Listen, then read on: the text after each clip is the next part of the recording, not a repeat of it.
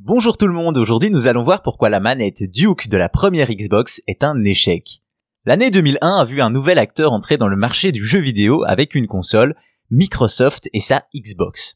Cependant, si la première Xbox a suscité de l'engouement, on ne peut pas en dire autant de sa manette. Jugée beaucoup trop grande, le pad sera moqué et rebaptisé par les fans de Duke, un nom qui en impose pour une manette imposante. Pour comprendre comment une telle chose a pu arriver, il faut remonter à la création de la première Xbox.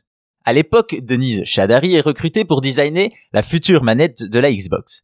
Vient alors le problème dans la création de ce contrôleur. Le design a déjà été approuvé et un fournisseur tiers a déjà été embauché pour fabriquer les circuits imprimés de la manette, circuits qui se révèlent beaucoup trop gros. Xbox va donc devoir s'adapter à cette énormité car si normalement on design pour l'ergonomie d'abord pour trouver ensuite une solution pour faire rentrer les composants à l'intérieur, Ici, Denise Chadari a dû dessiner des contours en fonction de ce qu'il y allait avoir à l'intérieur. Elle va donc se donner corps et âme avec des ingénieurs pour réduire la taille de cette manette, une taille qui sera finalement impossible à standardiser au vu des composants à y intégrer. On se retrouve donc avec une énorme manette Xbox qui fait tout de même près de deux fois une DualShock de PlayStation, avec des compromis notamment sur le placement des sticks analogiques et des boutons.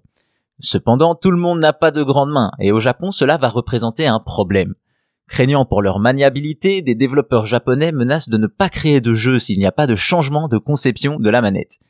Finalement, le 5 novembre 2001 sort la fameuse Xbox avec sa manette Duke. Et, trois mois plus tard à peine, Denise Chadari propose un nouveau contrôleur, la version S. Plus petite, plus compacte, elle fait environ les deux tiers de l'original, elle tient bien dans la main, mais n'est prévue qu'au Japon.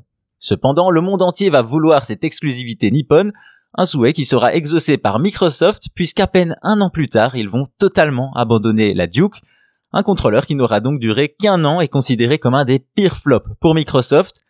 Cependant, contre toute attente, en 2018, la Duke connaîtra une renaissance dans une nouvelle version, sans fil et modernisée.